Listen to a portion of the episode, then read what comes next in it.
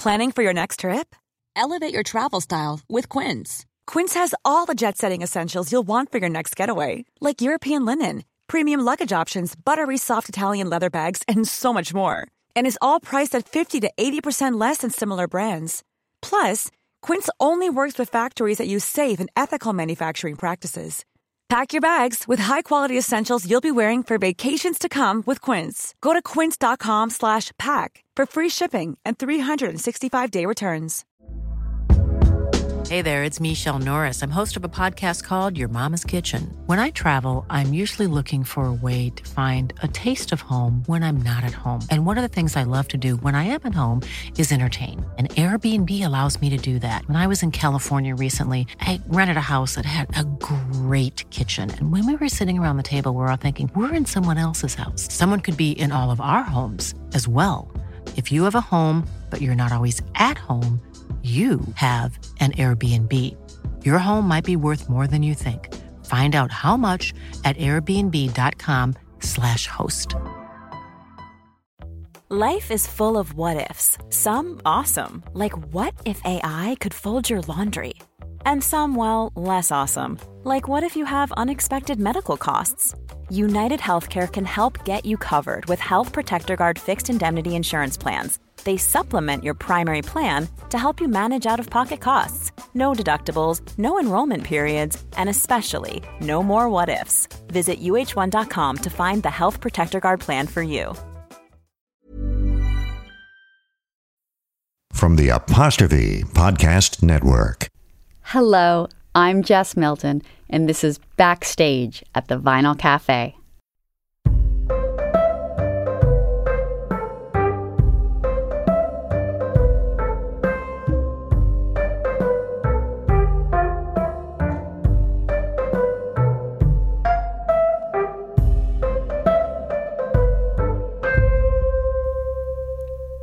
Welcome.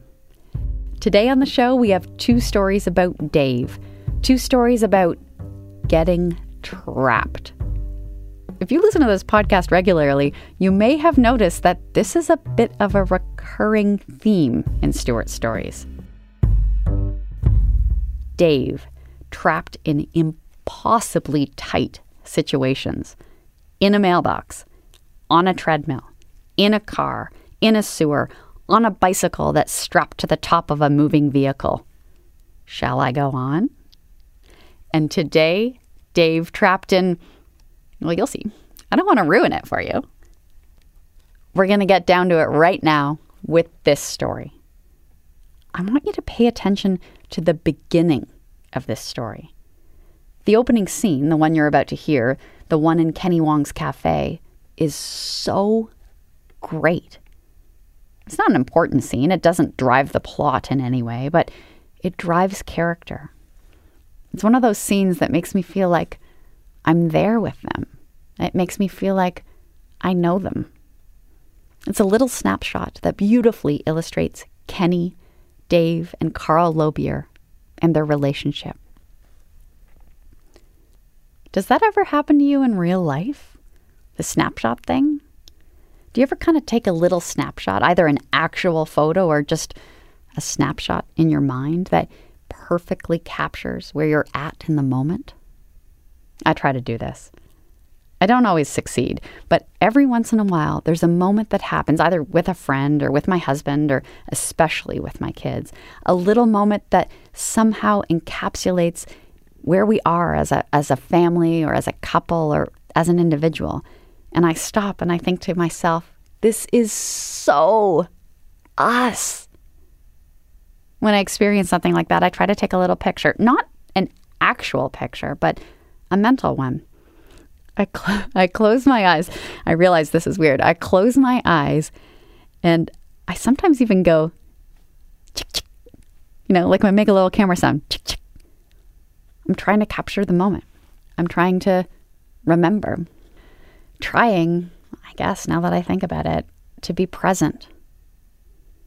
Too often we take photos of the wrong thing. So many of us are good at remembering to take photos of the big things the birthday celebrations, the family picture at the top of the Eiffel Tower, the graduation. But really, those aren't the things that make up day to day life. We'll probably remember those things without the picture. And in those cases, I find taking a picture can make me be less present. I don't want to take a video of my kid's birthday. I want to be the one holding the cake and singing at the top of my lungs, Happy birthday! But for the minuscule moments, the day to day moments, a mental photo can help me be more present. It can help me get outside of my head. It can help me see those moments for what they really are something that should be remembered and treasured. I've taught my daughter Eloise this this idea of like capturing a moment and taking a picture with your mind. And every once in a while, I see her squint her face and her eyes, and I know exactly what she's doing. She's doing chick chick. She's taking a little picture. And then the other day, she did it for real. It was the most mundane of moments. It was one of those, this is so us moments. I was brushing her sister's hair after tubby time. That's something we do every single night bath, PJs, brush hair, every night. But like, not every night forever, right? This moment, this brushing hair after tubby time, is a moment in our day, in this moment of our lives. It's a moment that feels like it'll go on forever, but it won't. My kids are four and six right now, so I still help them brush their hair, but I won't be brushing their hair when they're 14 and 16. At least I hope not. I was brushing Annabelle's hair and I heard an actual chick chick. It was the sound of the camera on my phone. Eloise had grabbed my phone and taken an actual photo, a photo of me brushing her little sister's hair. It's a simple picture, just me and Annabelle in our bathroom. We're in our PJs and I'm brushing her hair. A simple picture of a simple moment, and not at all the kind of moment you think to take a picture of, because it's unimportant and ubiquitous. It's a moment so unimportant, you don't even notice it because it happens every single day without fail. But of course, that's exactly the kind of moment that 10 years from now I will have wished I had captured. Because in 10 years, I will be looking back longingly at what seems now to be monotonous and boring. That's not true. It's not that I think that brushing hair after tubby time is monotonous and boring. It's that I don't even think of it. I just do it without thinking. It's something I do every single night like brushing teeth and making school lunches and unloading the dishwasher. It's just a routine that's performed every single day. But I recognize that in 10 years, I'll look back on that time and I'll say, Remember when? And now, now I have a picture of that. It reminds me of a Mary Pratt painting, a small, everyday moment captured with appreciation, beauty, and intimacy. And that's what Stuart does here with this opening scene. He paints a picture of Dave, Kenny, and Carl Lowbeer. He shows us a moment that exists in their everyday life. He makes us feel like we are there. He gives us a sense of who they are, what they do, and what fills their days. It's an unimportant moment, but those unimportant moments are often the most important because they add up. This is a little moment that too often goes unnoticed. But Stuart notices it here. And now you will too. This is Stuart McLean with Ratatat. Dave was at Kenny Wong's cafe. He was sitting at the counter. He was eating a bowl of rice pudding and reading the latest issue of Under the Radar when Kenny banged through the swinging kitchen doors carrying two big paper bags, a takeout order. Kenny stopped dead when he was beside Dave's stool and, without turning to look at him, standing right behind him but staring straight ahead, Kenny said, That's your second bowl of pudding. Dave said, No, it isn't. Kenny said, It is so. You got up when I was in the kitchen and you got yourself a second bowl. Dave didn't turn around to look at Kenny. And Kenny, who was still looking straight ahead, not looking at Dave, sounded mildly threatening. It was hard to tell if this was a game or something serious. If this was the Wild West, you'd be looking around for something to duck under when the shooting began. And then Dave, who had put his spoon down and was staring at his hands, said, It's not my second bowl. Kenny said, Liar. and everyone in the place stopped talking. Everyone was listening now. And you're thinking, Here come the guns. When Carl Lowbeer, who was sitting in a booth by the wall, piped up, Carl said, It's not his second bowl. And Dave spun around on his stool to face Kenny, grinning like a school kid. See, said Dave. But Carl wasn't finished. Carl said, It's his third. An hour later, the place was mostly empty. Even Carl was long gone. But Dave was still sitting there, still reading, with what looked like a fourth bowl of rice pudding in front of him. Kenny was there too. Kenny, right in the middle of the cafe with his feet up on his desk. Kenny says, Okay, I've been thinking about this. I've decided next Thursday's my fake birthday. Oh, come on, says Dave. We just got through Christmas. Kenny and Dave have this thing about birthdays. I'm not sure how long it's been going, a long time. Once a year, whenever they feel like it, they're allowed to declare it's their birthday, and the other guy has to take fake birthday guy out to lunch and give him a present. According to the rules, they can declare any day of the year their fake birthday, except, of course, if it's their real birthday, which they're not allowed to mention, never ever. They just observed their fake birthday. And that's how Dave ended up at the mall last weekend, looking to find Kenny a fake birthday present. It's something he's been surprisingly good at over the years. Dave's presents have always been, are always, unexpected in the best possible way. They have been, when they've been good, something Kenny would never have bought himself, but really wanted. And when they've been great, well, when they've been great, they've been something Kenny didn't have a clue he wanted. But once he got it, wondered how he had lived without it all his life. Truth is, Kenny looks forward to Dave's fake birthday present every year.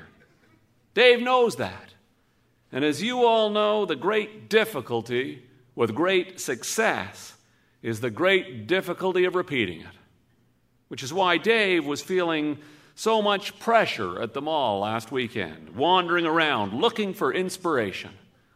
He stopped to get himself a coffee. He was standing at the coffee counter, pouring a creamer into his takeout cup, when he spotted the pet store, which is when Dave remembered the greatest present that he had ever bought.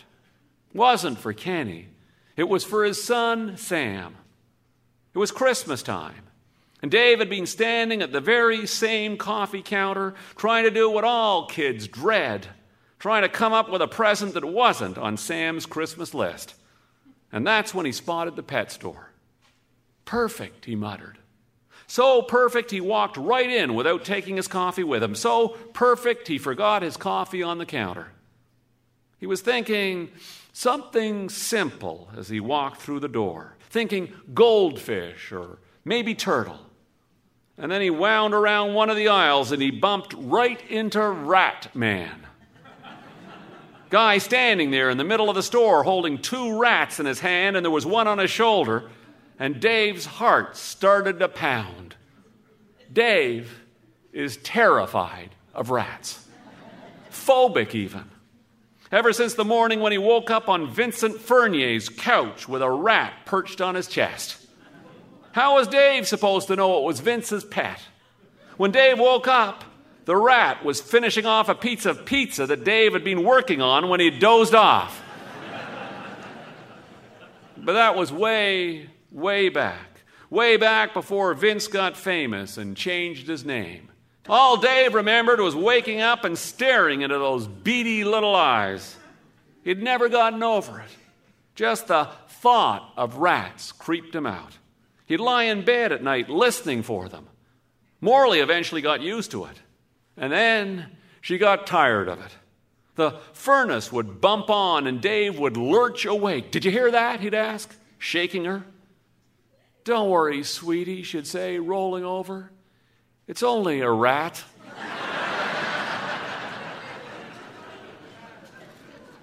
Morley was right. She was. The rat thing had gotten out of hand. The little seed of fear planted on Vince's couch so many years ago had overtaken Dave. Every strange noise felt like a threat. At some crazy level, Dave believed that there was an army of rats mustering somewhere, and at any moment, probably at night, was going to corner him in some small, dark place. He knew he was being crazy. He knew he had to get over this. Dave stared at the rat man. There was a group of boys, Sam's age, gathered around him. Each boy was holding a rat. Maybe buying a nice clean pet store rat would help. Sam would love it, and maybe Dave could learn to. The idea horrified him. He took a deep breath and closed his eyes. Five minutes later, Dave was walking out of the pet store with a five pound bag of cedar shavings and a small cardboard box. The gift wrapped lady was an older woman.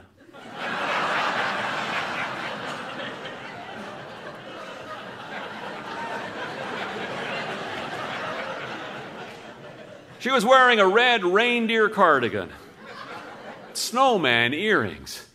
It took Dave 15 minutes and $20 extra to convince the lady to wrap the rat.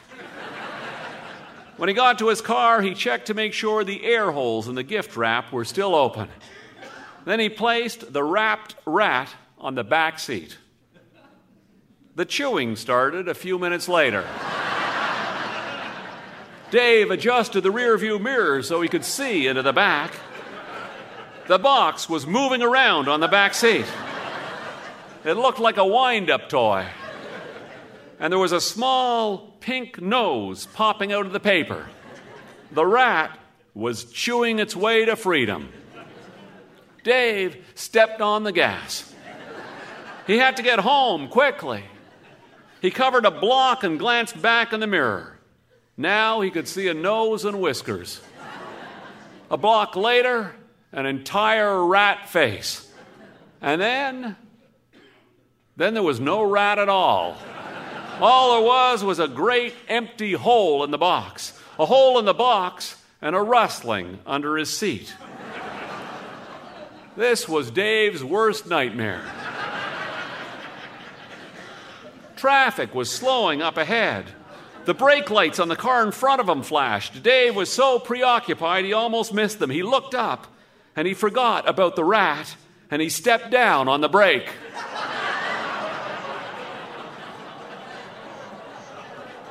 exactly. there was a loud squeak, and then Dave felt something rip into his ankle. He looked down and he saw the rat's tail disappearing under his seat. He pulled over to the curb and he jumped out of the car and he stood there for a moment, not knowing what to do. There was no choice, he knew that. If he was going to face his fear, this was the moment. Dave spent the next 10 minutes scrambling around his car, back and forth from front to back, grasping and lunging like he was playing a game of squash. Eventually, Eventually, he got it. Eventually, Dave was sitting in the front seat holding the quivering rat. Rat was quivering, Dave was panting, and the box was finished. Now what? Dave settled on the only sensible solution the trunk. There was plenty of room in the trunk. He got out of the car, keys in one hand, rat in the other, and he placed the rat beside a box of old records and he closed the trunk. He wasn't that far from home. And what else could he do? He pulled away from the curb, but he was anxious. What if the rat was getting bounced around? What if the crate of records slid over and crushed it? Halfway home, Dave pulled over again. When he opened the trunk, He couldn't see a rat anywhere. The only thing worse than having a rat loose in your trunk was losing the rat in your trunk. It could be anywhere. Dave shut the trunk quickly and felt a wave of dread. He was parked on the side of a residential street, not far from his own neighborhood. He was parked by the curb in the dark spot between two streetlights. Now, there are, there are in the trunk of any car the size of Dave, even under the best of conditions, there are a lot of dark spots, a lot of nooks and a lot of crannies. Not to mention rags and cans and half full boxes of records. Lots of places where a rat could disappear. Probably the rat was hiding. He had to find it. He looked down the street anxiously. There was a man at the end of the block walking a dog, but there weren't any rats in sight. He stood by the trunk again and stared at the mess of his life. Why were these things always happening to him? Why, why wasn't his trunk better organized? Okay, thought Dave, this is it. Get a grip, a systematic search, work from one side to the other. And it was while Dave was leaning in on the curb side of his trunk, shifting boxes around, that it occurred to him that the rat could just as easily be on the other side of the trunk and could just as easily, while Dave was looking here on this side, make a break from over there on that side. And without pausing to think about what he was doing, acting rather than thinking, oh, yes, Dave climbed into his trunk. No rat was getting out of his trunk unless he let it out. He reached up and he pulled the hood closed behind him. His first thought was, I probably shouldn't have pulled that quite so firmly. He reached up in the sudden darkness and he pushed against the roof with his hand. Okay, he said, deep breath. Lots of people get locked in their trunks. He was going to be fine. He wasn't going to die just as long as he didn't panic. Two minutes later, Dave was thrashing about, yelling and pounding on the roof of the trunk. He was lurching around in the darkness like a load of laundry. It was Christmas Eve. The street was almost empty. An eight year old boy and his mother were walking on the opposite side of the road. I think, said the boy, pointing at Dave's car, I think there's a body in that trunk. I think the body is talking. The mother reached out for her son's hand. Inside the dark trunk, Dave stopped his pounding. The mother listened. She didn't hear anything. That's it, young man, said the mother. No more TV for you. And they disappeared down the sidewalk. Inside the trunk, Dave was trying to get a grip. Think, think, think. His cell phone. He had his cell phone with him. Why hadn't he thought of that? He squirmed around so he was lying on his back. It was frighteningly dark. He was horribly cramped, but he had his phone. He worked it out of his pocket and he flipped it open. The trunk was bathed in a dim gray light. That was better. He could deal with this. And then, Jesus, Mary, and Joseph. There was something staring at him. He was trapped in a trunk, and all he could see were a pair of beady eyes staring at him. They were just like those pizza eyes, and they were getting closer. He was going to be eaten alive, just like that piece of pizza. In his panic, he threw the phone. Okay, where was the phone? Get the phone. Okay, he had the phone. Who was he going to phone? He certainly wasn't going to phone Morley. the police. He had phoned the police. The call didn't go as smoothly as you might expect. You try explaining to a police dispatcher that you locked yourself in the trunk of your car because you've climbed in there looking for a rat. It would have made things a lot easier if Dave knew what street he was on. he knew the general vicinity. The police sent a car. They turned on their siren and drove around the neighborhood. I hear it, said Dave glumly. It sounds like you're a couple of streets over. Marco, said the cop.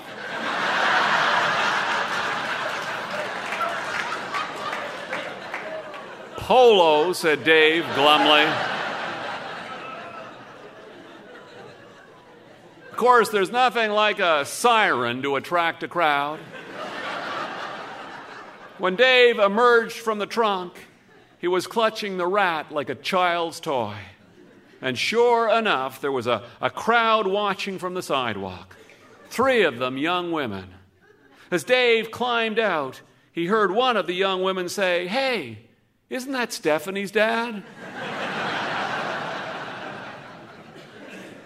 the crowd soon drifted away, and Dave stood there by his car, the rat quivering. Dave brought it up to his face and blew on its head. The rat nuzzled Dave's neck. It was sort of cute. He certainly wasn't going to put it back in the trunk. And the cop wouldn't let Dave drive home with a loose rat in his car. well, said Dave. The cop gave Dave and the rat a ride home. But he made them sit in the back behind the barrier. As they pulled into the driveway, Dave could see Sam peering at them through the living room window. Dave leaned forward in his seat and he tapped on the barrier lightly. Hey, he said to the police officer, can you do me one more favor? The next morning, Sam was so excited about Dave's present that Morley could barely get him to open any of his other gifts. His father had given him a rat, and not just any rat. As Sam told everyone, his dad had given him an official licensed certified police rat.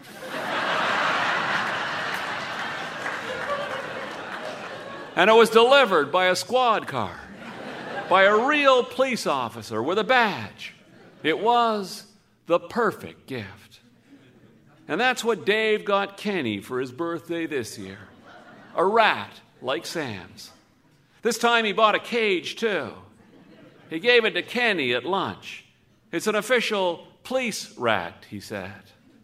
Kenny said, What do I want with a rat? I run a restaurant. Sit down, said Dave, smiling. I'm going to tell you about it. It's a long story.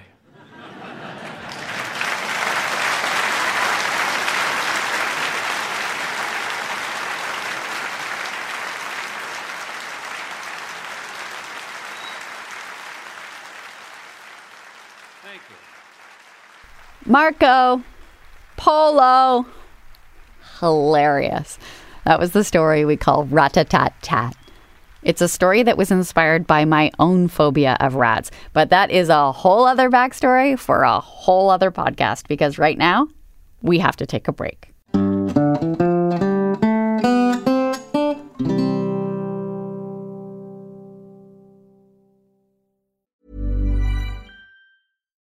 One size fits all seems like a good idea for clothes until you try them on. Same goes for healthcare. That's why United Healthcare offers flexible, budget friendly coverage for medical, vision, dental, and more. Learn more at uhone.com.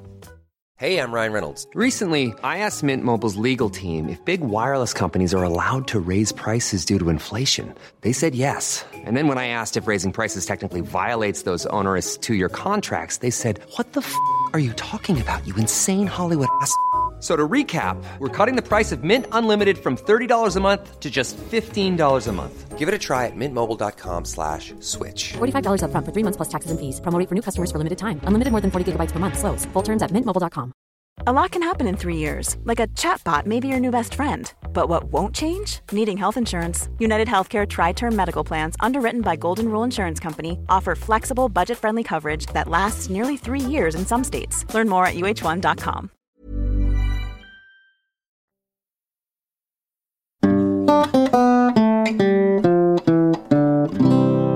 Welcome back. I told you we had two stories for you today. Two stories about Dave getting trapped. Time for the second one now. This is Dave Buys a Coffin. Billy London called Dave at the Vinyl Cafe at lunchtime. Any other Monday, Dave might have missed his call, but not this Monday. This was a Monday in the middle of February, middle of February, and it had been snowing all day. No one had been in the store for a couple of hours because no one was out. And who could blame them? Dave wasn't about to go out. So when Billy phoned, Dave was sitting in the comfy red chair by the cash, his feet propped on a milk crate, a cup of soup balanced on the arm of the chair. Dave was multitasking. Listening to a new vinyl album, a tribute to Gordon Lightfoot and Neil Young, recorded by a couple of Canadian bands, the Unintended on one side and the Constantines on the other. And while he's listening to the album, he was reading Under the Radar, a music magazine from L.A. When the phone rang, he scooped it up and he said, Just a minute. Flipped up the arm on the turntable and he picked up the phone again. Billy, he said, long time. What's up? Billy got right to the point. Billy said, Aunt Ginger died on the weekend. You're the only guy I could think of phoning. I thought you'd want to know. Dave said, Huh. Billy said, Yeah. And then neither of them said anything. Dave broke the silence. Dave said, Did she make it? She must have made it. Aunt Ginger wasn't Billy's real aunt. She was a family friend of some sort. She had a house in Rosedale and lived there alone, and when Billy slipped into Canada in 1968, dressed like a priest, she invited Billy to stay with her. Billy moved in and he stayed for the better part of seven years, or kept his stuff there anyway. Billy played sax, and Billy was on the road all the time. That didn't bother Aunt Ginger one bit. She was a piece of business, as tough as nails, determined to live to be a hundred. Missed by three and a half months. Ninety nine and three quarters, said Dave. It would have killed her to know that. How'd she die? Skiing accident, said Billy. Skiing, said Dave. Well, snowboarding, technically, said Billy. You're going to be technical. They sat together at the funeral. An altogether extraordinary affair. It was organized by Aunt Ginger's only living relative, her older sister, Muriel. Muriel sat in a wheelchair at the front of the chapel as stiff as a plank. The two sisters hadn't spoken, must have been 20 years. It was Muriel who chose the reading, Dr. Phil. Muriel who chose the decorations, balloons. And Muriel who chose the music. Muriel, who knew nothing whatsoever about music, didn't know what to say when the funeral director asked her what they should play. So she asked what most people did. The funeral director said that most people chose a classical piece. Muriel named the only classical piece she knew The Flight of the Bumblebee.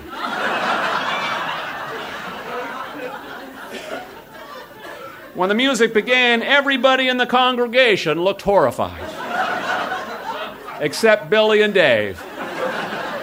Not bad, actually, whispered Dave to Billy as the piece picked up speed. Perfect, actually, said Billy, nodding, in so many ways. The funeral was so awkward and wonderfully inappropriate that Dave couldn't stop talking about it for days. I want Zeppelin at my funeral, said Brian. Brian's a philosophy calculus major who works part time at the Vinyl Cafe. Stairway to Heaven, said Dave. It's eight minutes long and totally obvious. Exactly, said Brian. And when they're carrying my coffin out of the church, I'm going to have Ozzy. I'm going to have Ozzy doing Mama, I'm coming home. what about you? Never thought of it, said Dave. I don't know. Uh, uh, Don McLean, American Pie. The day the music died, said Brian. Talk about obvious. I hate that song. Right, said Dave. I can't believe I never thought of this before. Dave was pulling on a sweatshirt. He was heading to Woodsworth's books, barely a block away. He didn't need a coat. How about Cat Stevens? called Brian. Cat Stevens, oh, very young. Cat Stevens, said Dave. Dave had his hand on the door handle. I- would rather die than have Cat Stevens at my funeral. I'll be back in a minute. Hi, said Dave as he wandered into Dorothy's bookstore. Dorothy had her chestnut hair pulled back in a loose braid. She was reading Gore Vidal. Hi, said Dorothy, putting the book down, smiling. Dave picked up a leather bookmark from a box on the counter and he started fiddling with it. Listen, he said, if I died tomorrow and you were planning my funeral, what music would you choose for, for my funeral? Dorothy said, Oh no. What is it this time? No, no, said Dave. I'm, fine, I'm fine. This is hypothetical. Hypothetically fine or hypothetically dying, said Dorothy. Come on, said Dave. I'm serious. Cat Stevens, said Dorothy. Brian phoned you, said Dave. You've been talking to Brian. Two minutes later, Dave walked into his friend Kenny Wong's cafe, Wong's Scottish meat pies. Kenny was sitting at his cluttered desk halfway along the restaurant at the end of the counter.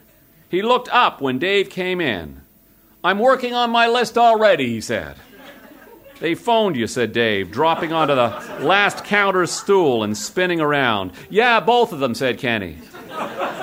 Here's what I've got so far. He leaned over his desk and pushed a piece of paper across the countertop. Enya, said Dave.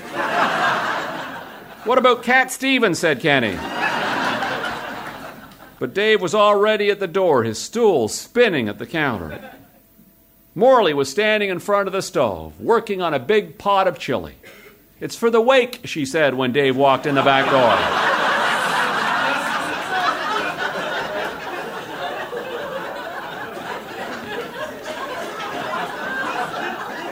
I have it all worked out. We're going to play dead teen songs. Leader of the pack. Last kiss. Tell Laura I love her.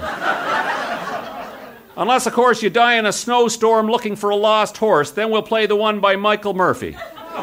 Wildfire, said Dave. Who called? Everyone, said Morley.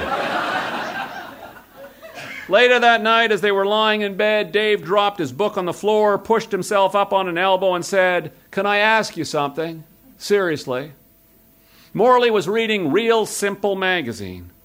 She rested the magazine on her chest. Dave said, If you died, what am I supposed to do anyway? Do you want to be buried or what? Morley said, Cremated. After that, I don't care. You can put me out with a recycling. Flush me down the toilet. I'm serious, said Dave. Morley turned her head and looked right at him. Me too, she said. She picked up her magazine. I love this magazine, she said. End of conversation. He went to Kenny's for lunch. He sat at the counter, his usual stool, at the end by Kenny's desk. If I die, said Dave, chasing a snow pea around his plate with his chopsticks. When you die, said Kenny.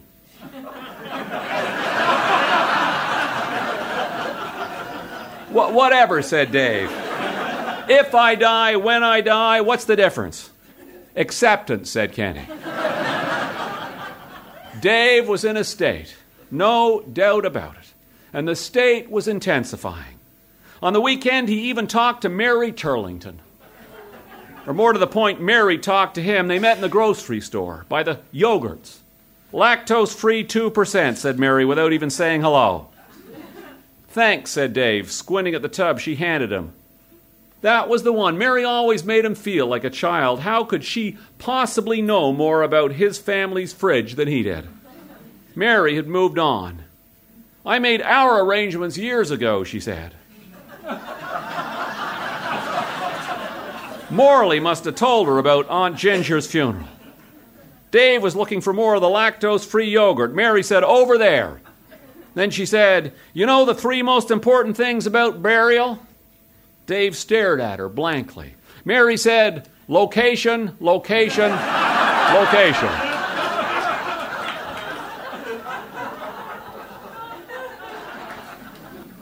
And so Dave bought a coffin. It's not altogether a bad decision. It was neither the most expensive nor the cheapest coffin. Pine, but red pine. Coffin that seemed to fit his station in the world. Dave began working on his eulogy the next day. At home, at lunch. He got a pad of lined paper out and he worked on it at the kitchen table. He wrote his name at the top of the page, centered. Then he skipped a line and he wrote, He is And he stared at the words, and then he crumpled the paper and he threw it at the garbage. Missed. He was one of the most. Dave's pen hovered over the page. One of the most. He crumpled that page and bounced it off the rim of the garbage. He started again. Born in the village of Big Narrows, son of Charlie and Margaret, and one of the most, one of the most forgiving, generous, remarkable, humble, humble. He was just finishing up the first page when the doorbell rang. Two guys in blue overalls were standing on the stoop. They looked like roofers. The bigger guy did the talking. We got your coffin, said the bigger guy.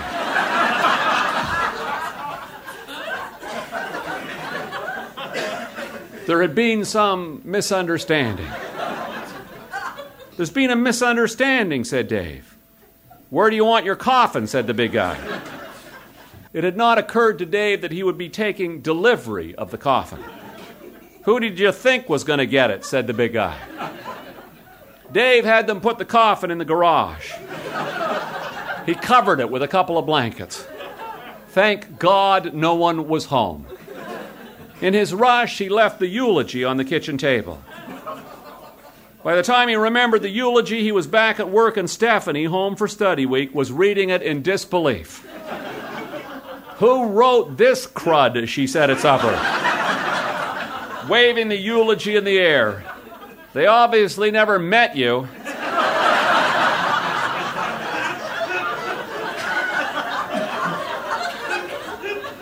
Give me that, said Dave.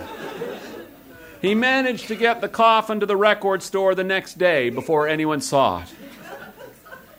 There's a room over the store where he keeps stuff souvenirs mostly, pieces of paper from the days when he worked in the rock and roll business handwritten set lists, notes, letters, snapshots, some stage clothes, all manner of stuff.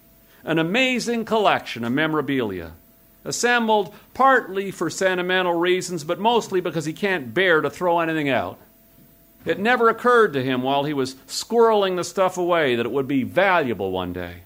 It's how he supports himself, trading and selling pieces when he needs serious money or if someone seriously wants something. He figured he could keep the coffin upstairs with his stuff until he figured out what to do with it. But you try getting a coffin up a flight of stairs by yourself. and you tell me who you would call to help you do that sort of thing. So Dave humped his coffin to the back of his store and he covered it with a blanket and he put some crates of records on top of it. And then one afternoon in March, on a rainy afternoon in March, in the middle of a week of rainy afternoons, a week when no one had been in the store for what seemed like forever, Dave found himself looking at the coffin under the blanket and wondering what it would be like to be inside it.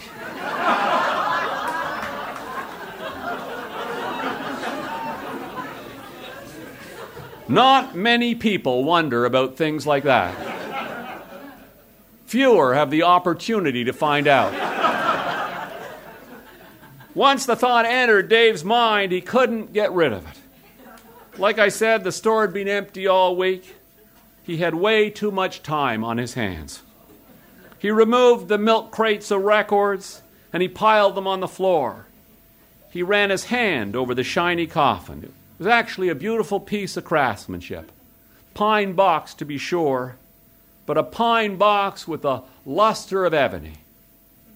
He was just about to climb in, just for a second, just to see. But then it occurred to him that it would hardly be an accurate experience lying there in his comfy sweater and cords. Surely, when he was laid out, it would be a more formal experience. He ran upstairs. There was a jacket up there that had once belonged to Eric Clapton. There was, in fact, a whole rack of clothing up there a shirt Frank Sinatra Jr. had left behind in a dressing room in the Poconos, a tie that had once belonged to Paul Anka. Dave slipped off his t shirt and put on the shirt, the tie, and Eric's jacket. And that's when he spotted Alice Cooper's makeup kit.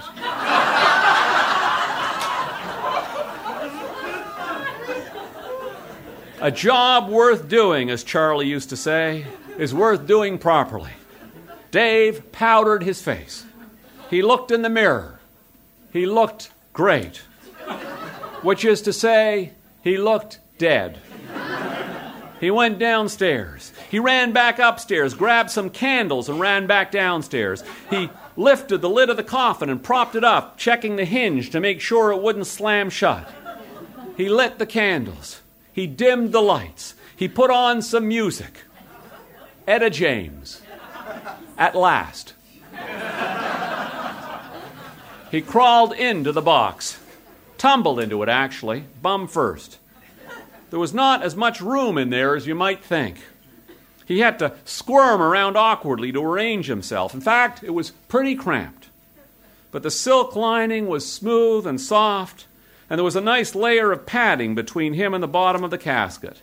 Hey, thought Dave, not bad. Quite comfortable, actually. Peaceful. Dave folded his arms over his chest. He closed his eyes. He didn't actually fall asleep but he wasn't wide awake either. He was somewhere in that foggy world between asleep and awake, lying in the coffin with the candles flickering at each of the corners, lying there trying to get in touch with eternity, when the front door opened and someone walked in the record store. Dave thought he had locked the door. Dave was sure he had locked the door. Hello, said whoever it was. Apparently not. Dave didn't move a muscle. Hello, called the voice again. The voice sounded familiar. David called the voice. David, are you here? Mary Turlington. Mary Turlington had never been in Dave's record store.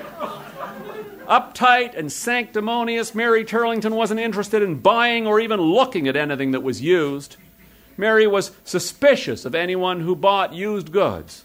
Mary preferred reproductions to antiques.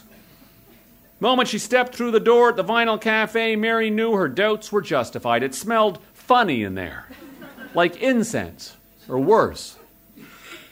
There was suspicious music playing, type of music that people play when they're up to no good. And it was dark. The place was giving Mary the creeps. Dave, she said, where was he anyway? And what did he do in this dusty, dark shop all day by himself? David, are you here? He must be at the back, she thought. Mary moved toward the back of the shop with hesitation. What could he be doing back there that he couldn't do in the open? He could be doing any number of weird and perverted things back there. She caught sight of the candles, and against her better judgment, she walked toward the light. That's when she spotted the coffin with the mannequin in it. Just the sort of childish display she would expect of Dave. She is getting closer now, and Dave is thinking, Blessed Mother of Jesus.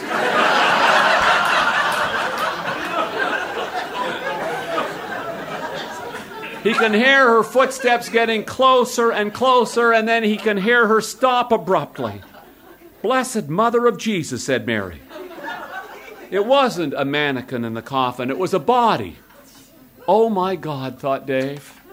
Oh my God, said Mary. Every nerve ending in Mary's brain told her to get out of there and get out of there fast. But she couldn't help herself. She was drawn toward the casket. Don't move, thought Dave. Don't move a muscle. But he couldn't help himself.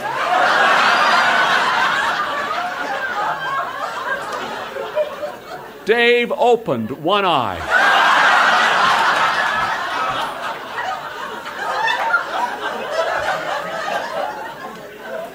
It was the eye Mary was staring at. And then the body rose out of the casket like a vampire in a horror movie. And the body said, Hello, Mary.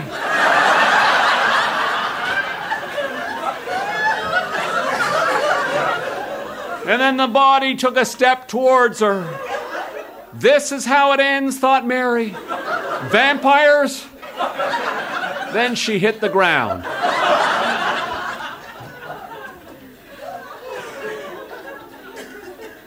The letter from Stephanie arrived the following week. Dear Dad, Dave got it at lunchtime. He showed it to Morley after supper. Did you tell her to write this? said Dave. No, said Morley, I didn't. Dear Dad, Mum told me you've been worried about dying. She told me that's why you were writing your eulogy. I want to apologize for making fun of you. I'm sorry I laughed at you. I'm sorry I made fun of it. When Paula's dad died, she had to talk at his funeral. I started wondering what I would say if I had to talk at yours. I decided I would tell people about the eye patch. Do you remember all that? I think I was about six. I don't even remember why I had to wear that stupid patch. All I remember was that Dr. Milne said I had to wear an eye patch and that I refused. Nothing was going to make me wear that eye patch. I cried all the way home from the doctor's office. When we got into the house, you sat me down at the kitchen table. You pulled out two eye patches, and you put the first one on over your own eye. You said we would have a deal. You said that I would wear my eye patch until Dr. Milne told me I could take it off, and you would wear yours until I told you to take it off. I said, but people are going to look at you funny. And you said, Well, if they do, I guess I can talk to you about it. You might know how that feels. Do you remember how we decorated them? I think you drew flowers on mine. I don't remember. But I remember I drew a huge, gross red eye on yours. and you wore it for a whole week before I let you take it off. You wore it to work, and when you took the car to the garage, and out to dinner at the Turlingtons. I can't believe I made you do that. If I had to talk at your funeral, I'd tell people a story about the eye patch, and then I'd tell them that that's the kind of dad you were, that you'd do anything for me and Sam, even if it made you look silly. I love you, Daddy. I am sorry, Steph. P.S. I don't want you to die. If you die, I'm going to kill you. Dave took Stephanie's letter to the store. He keeps it in the drawer by the cash. He read it the other day at lunch. Sometimes when he reads it, it makes him happy.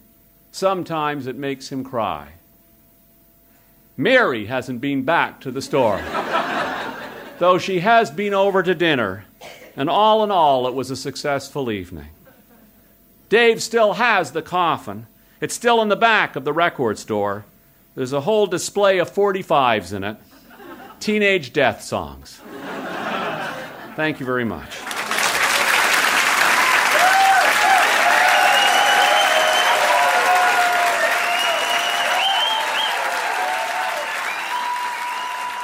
That was Dave Buys a Coffin. Planning for your next trip? Elevate your travel style with Quince. Quince has all the jet setting essentials you'll want for your next getaway, like European linen, premium luggage options, buttery soft Italian leather bags, and so much more. And is all priced at 50 to 80% less than similar brands. Plus, Quince only works with factories that use safe and ethical manufacturing practices. Pack your bags with high-quality essentials you'll be wearing for vacations to come with Quince. Go to quince.com/pack for free shipping and 365-day returns. Imagine the softest sheets you've ever felt. Now imagine them getting even softer over time. That's what you'll feel with Boll and Branch's organic cotton sheets. In a recent customer survey, 96% replied that Boll and Branch sheets get softer with every wash. Start getting your best night's sleep in these sheets that get softer and softer for years to come. Try their sheets with a 30-night guarantee. Plus, get 15% off your first order at bollandbranch.com. Code BUTTERY. Exclusions apply. See site for details.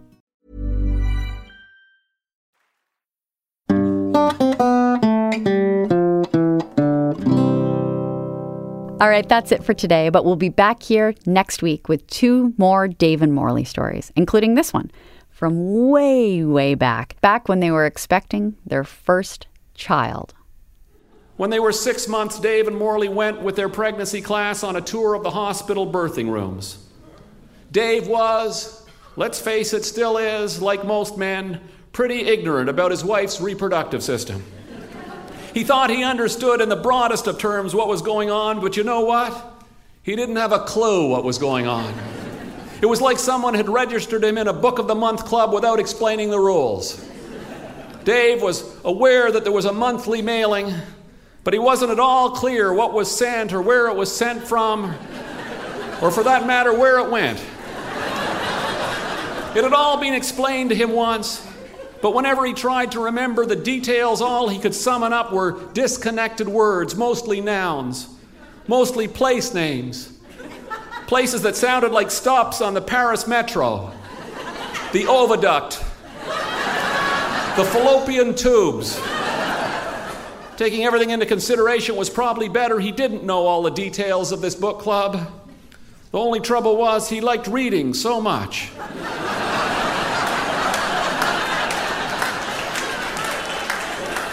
He especially liked reading to his wife at night.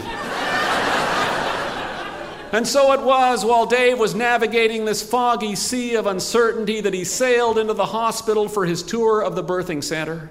It was all blue water until he nosed into the sterile field and he fetched up in front of the stainless steel table. Face to face with a moment of truth, he made a weak signal and tried to paddle backwards, feeling dehumanized, feeling embarrassed, feeling seasick, but mostly feeling faint. He went white and he ghosted against the delivery room wall. Morley spotted him just before he pitched over. She leaned into him and pinned him to the pale green concrete wall until three of the other fathers came to her rescue. They picked Dave up and lay him on the birthing table. That's next week on the podcast. I hope you'll join us. Backstage at the Vinyl Cafe is part of the Apostrophe Podcast Network. The recording engineer is a rat-a-tat-tat named Greg DeClute. Theme music is by Danny Michel, and the show is produced by Louise Curtis, Greg DeClute, and me, Jess Milton. Let's meet again next week. Until then, so long for now.